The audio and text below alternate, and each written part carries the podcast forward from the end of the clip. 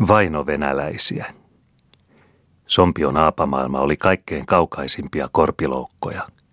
Vain muutama kymmenkunta kurjaa kotakuntaa täällä metsäpiiloissa tuherteli. Oli sitten myös joitakin lantalaisten pirttejä. Vaikka asuttiin suurissa kiveliöissä, piti täälläkin aina olla varuillaan. Pimeästä metsästä saattoi milloin tahansa hyökätä vihamies. Kuka tiesi, mikä sieltä milloinkin oli vaanimassa. Metsäneläjän asunnossa oli, niin kuin muidenkin metsäneläväin pesissä, monesti siltä varalta ovi sekä edessä että takana. Rupesi outo vieras taikka vihollinen tulemaan toisesta ovesta. Vitsasaranat heti naukaisivat ja asukkaat kiireesti kapistivat toisesta ovesta pakoon. Sillä täälläkin, erämaissa, liikkui vihollisia. Yksi vainovenäläisen, tuhatvuotisen perivihollisen piti tänne ennättää. Toisin vuoroin se tuli ja vei veroina kuormittain metsänahkoja, toisin taas tuli ja tappoi. Silloin oli suuri surma jutamassa Lapinkorpea. Koirankuontolaisena vainolainen nuuski ja naaki pimeimmätkin piilot, ryösti ja hävitti kotaperät. Ryssä oli kuin itse rietas, vielä pahempikin. Sieluvihollisesta pääsi siunaten, mutta ryssä ei kuin yltyi siunaamisesta – Monta kertaa tuhottiin Lapinkotia ja Lannanpirttejä. Savu ja käry täyttivät korpimaan. Metsäperäläiset menivät, minkä ennättivät, piiloon vielä syvempiin sydänmaihin. Sompiolaiset pakenivat suurien aapojensa hoitoihin. Keminkyläläiset kerran sauvoivat ylös Kemijokea peninkulmittain ja asettuivat mustaa vaaranlaitaan. Mutta koirankuontolaiset kuulivat sieltä koiran haukunnan, tulivat ja tappoivat kaikki. Murharovaksi ruvettiin vaaraa nimittämään. Saivat taas vihavenäläiset sompion ukon poikineen kiinni. Eivät sentään tappaneet. Oltiin Lapinniemessä, Luiron, Kitisen ja Kemijoen yhtymillä. Venäläiset veivät ukon joen taakse, asettivat koppelomunan hänen päälaelleen ja käskivät pojan ampua sitä joen ylitse. Sati saa sattumaan, molemmat pääsevät heti vapaiksi. Poika rupesi jousellaan tähtäämään ja isä huusi. Varraa poikani, vesimatka vettää. Poika varasi, kohotti jousta ja piukaisi. Koppelomuna räiskähti rikki. Mutta ei ryssäkään aina menestynyt. Ovella lappalainen saattoi taas vuorostaan tuhota koko vainolaisjoukon. Erämaa tappeli omilla keinoillaan. Vanhat velhot käyttivät noita konsteja. Kiveliön jumalatkin olivat avullisia. Sompiojärven pyhä akankivi keikahti ja kaltui, upottaen ryssät, kun he lappalaisia tavoitellessaan nousivat kivelle levähtämään. Akmeeli, suuri lovinoita, saattoi ryssien saartamana heittää aitasta vanhan peskirajan laukkomaan pitkin aapaa, ja ryssät lähtivät sitä lennättämään karjuen. Nyt metsen riettaan saimma. Eivät saaneet ryssät rietastaan, saivat vain tyhjän paltsarajan mutta Rietas sai pian koko ryssäjoukon, kun se naakien saapui Sompiojärven vanhaan kenttään, Juitsan rannalle. Iltapimeässä vanhan kentän miniä käväisi metsässä koivukäkkyrän takana, mutta kun hän tavoitteli maasta sammaltukkoa, saikin kouraansa karvaisen pään ja kauhistui.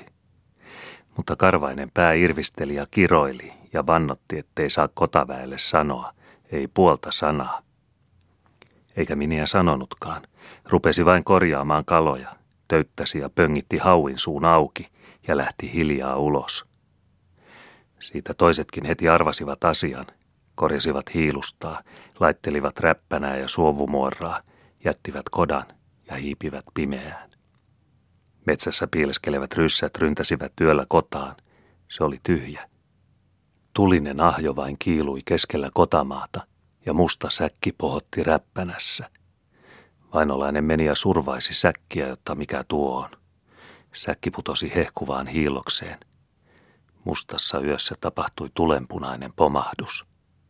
Ja kohta lenteli ilmassa päätä, kättä ja jalkaa, rumia ryssiä, mustia turpeita ja kotapuita, sikin sokin. Lappalainen oli ripustanut ruutisäkin kodan räppänään. Mutta vasta Laurukainen tuotti vainovenäläisille kaikkein kovimmat tuhot – Kuka lienee ollut ja mistä tullut, mutta hän oli Sompion metsäperän suuri sotasankari. Koko Lappi häntä aina mainoo ja vieläkin muistelee, kuinka Laurukainen, valkeapää poika, menetti vainomiehiä kerran toisensa jälkeen. Oli suuri miesten meno silloin, kun Laurukainen jätti vainolaisjoukon järven saareen nukkumaan ja lähti soutamaan selälle. Herättyä ryssät hädissään huutaa hoilottivat rannalta. Laurukainen, älä mene! Hyvää huttua keitetään, ruottivoita silmäksi pannahan, isännän oma kutri käthen annetaan. Mutta Laurukainen vain veteli yhä kauemmaksi, ja silloin saarelaiset karjuivat kiroten. Jos olisit tullut, niin kuuma tina olisi kurkkuus valettu ja suolet honganoksalle lapettu. Ruman lopun saivat vihavenäläiset saariselän tuntureissa, kun Laurukainen heitä siellä opasteli päiväkauden, jotta siellä on suuri ja rikas kylä, mennään sinne. Illalla, kun oltiin Ukselmakurun lähimailla, opas pysähtyi, vuoli kiehisiä ja sanoi, ei enää ole pitkä kylään, menemään sinne yöllä. Pimeä jo tuli. Laurukainen pisti tulen kiehisiin, lähti astelemaan ja sanoi, nyt lähdetään kylään. Tähän pitää juosta niin paljon kuin jaksatta, kun minä nakkoan tulen. Ne on nukkumassa nyt.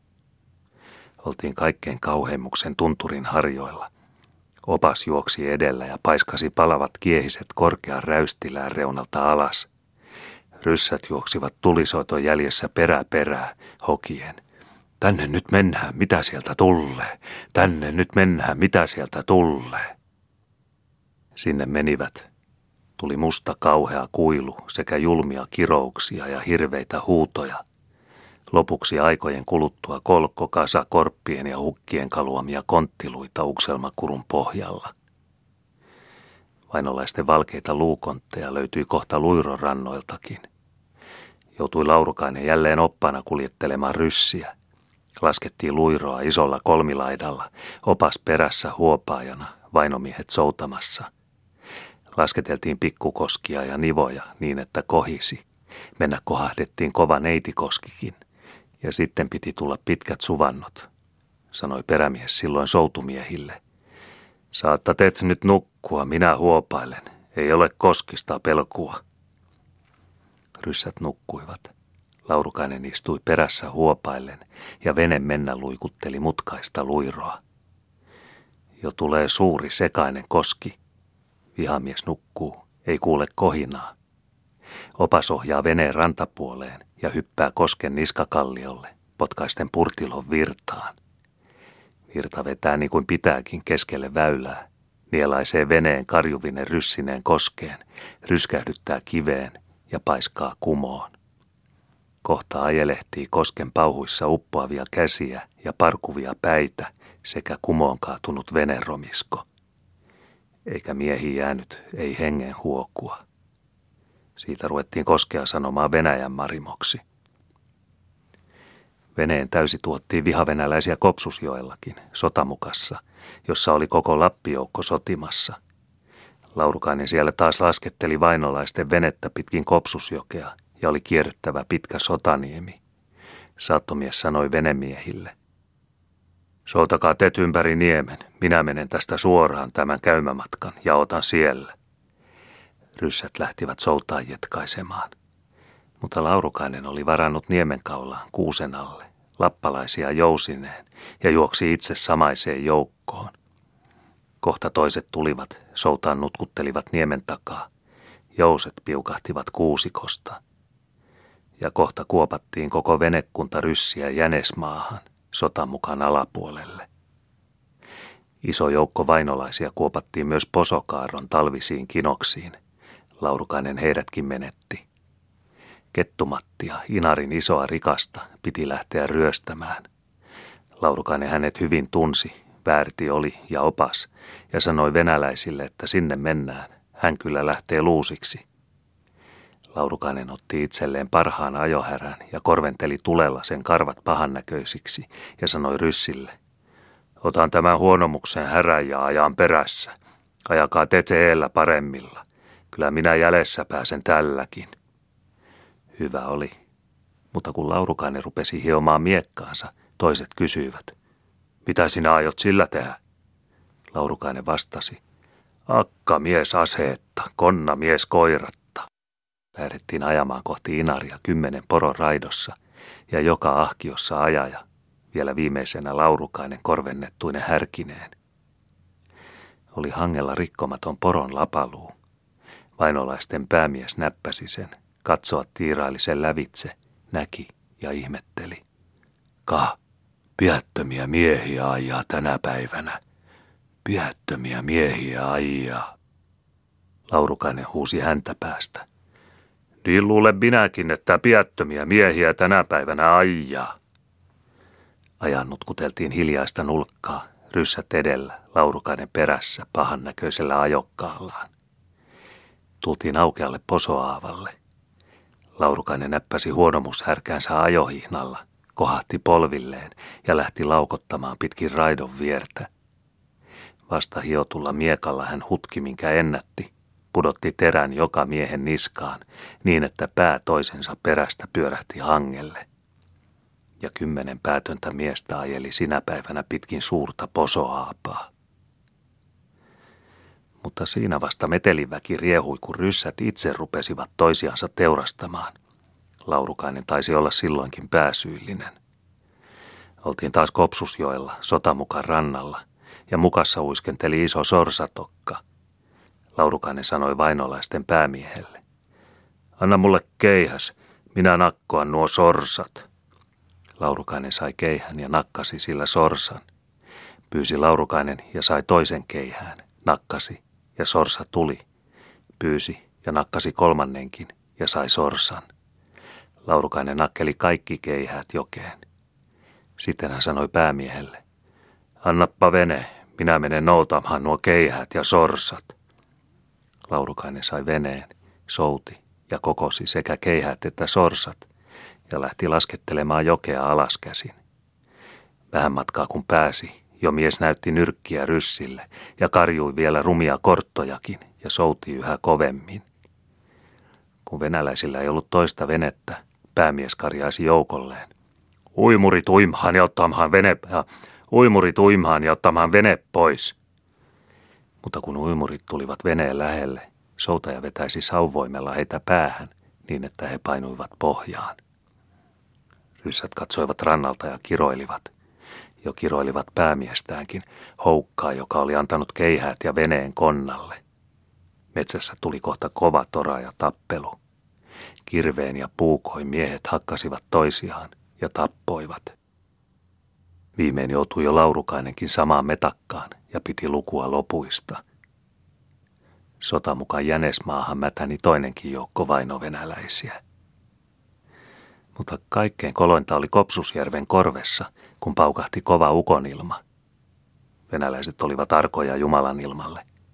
He pelkäsivät kovasti, kun ukoniili oli nousemassa, mutta Laurukainen tiesi hyvät keinot. Nyt täytyy joka miehen kiivetä puun – ja kun ukkonen iskee, niin pitää olla terävä seiväs matkassa, ja sillä pitää viskata ukkonen maahan, kun se iskee.